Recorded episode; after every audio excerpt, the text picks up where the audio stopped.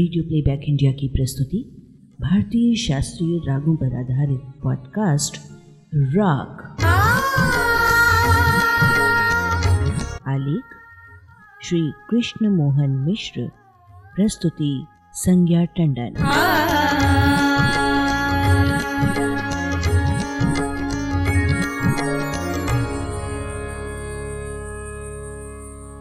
Radio playback India के साप्ताहिक स्तंभ राग के मंच पर जारी श्रृंखला दोनों मध्यम स्वर वाले राग की चौथी कड़ी में आप सभी संगीत रसिकों का हार्दिक स्वागत और अभिनंदन है। इस श्रृंखला में हम भारतीय संगीत के कुछ ऐसे रागों की चर्चा कर रहे हैं जिसमें दोनों मध्यम स्वरों का प्रयोग किया जाता है। इस कड़ी में आज हम आपके लिए लेकर आए हैं राग श्याम कल्याण के बारे में कुछ जानकारी।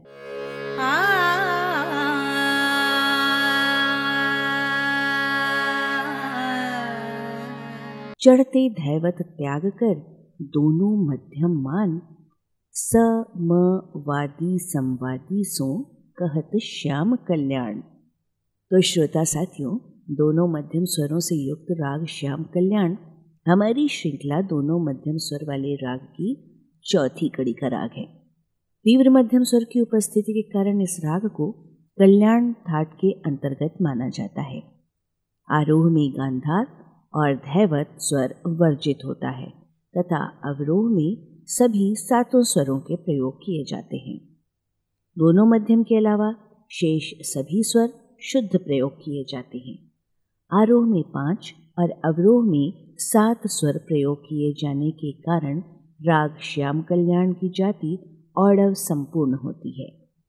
राग के आरोह में तीव्र मध्यम और अवरोह में दोनों मध्यम स्वरों का प्रयोग किया जाता है।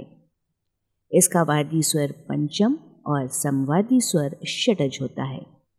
श्रृंखला के पिछले रागों की तरह ही राग श्याम कल्याण का गायन वादन भी पांचवें प्रहर अर्थात रात्रि के प्रथम प्रहर में किया जाता है।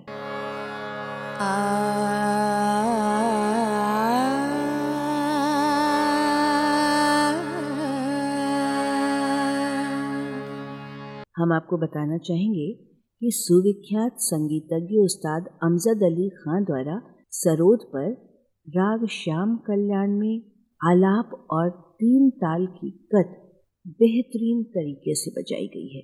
और अब कुछ जानकारी संगीतज्ञ और सरोद वादक उस्ताद अमजद अली खान के बारे में।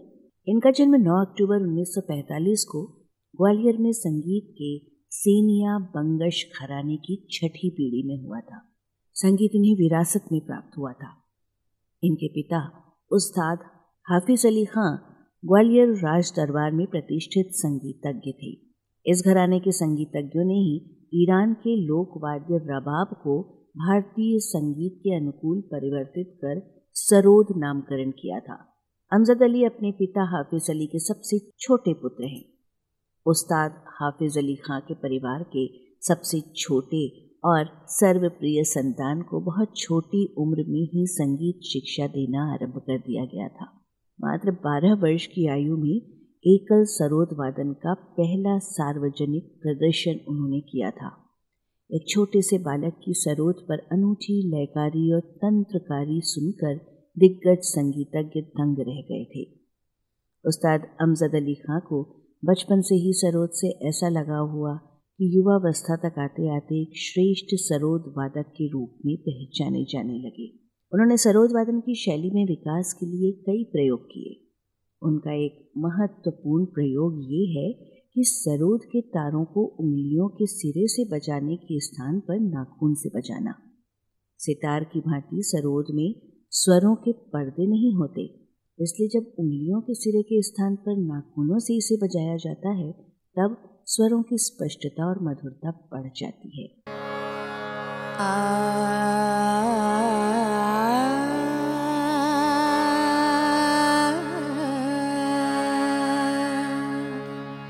राग श्याम कल्याण राग कल्याण का ही एक प्रकार है। ये तो इसके नाम से ही स्पष्ट होता है।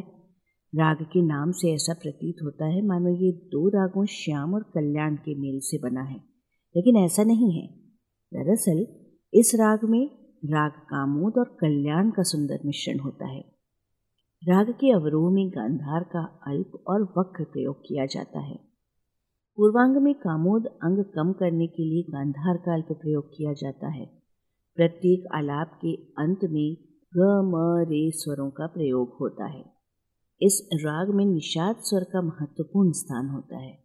यद्यपि धैवत वर्जित माना जाता है, किंतु निषाद पर धैवत का कर्ण दिया जाता है।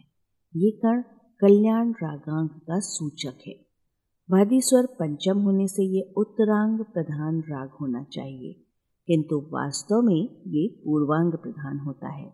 इसलिए कुछ विद्वान राग का वादी स्वर षडज और संवादी स्वर पंचम तथा कुछ विद्वान ऋषभ स्वर को वादी और पंचम को संवादी मानते हैं। राग को शुद्ध सारंग से बचाने के लिए अवरोह में गांधार का प्रयोग तथा कामोद से बचाने के लिए निषाद स्वर को बढ़ाते हैं।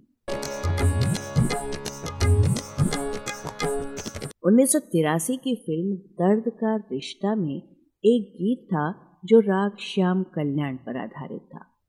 इस गीत के संगीतकार राहुल देव बर्मन और इसे गाया था हरफनमौला पार्श्व गायक किशोर कुमार ने। दादरा ताल में निबद्ध इस गीत के बोल हैं, यूं नींद से वो जाने चमन जाग उठी है।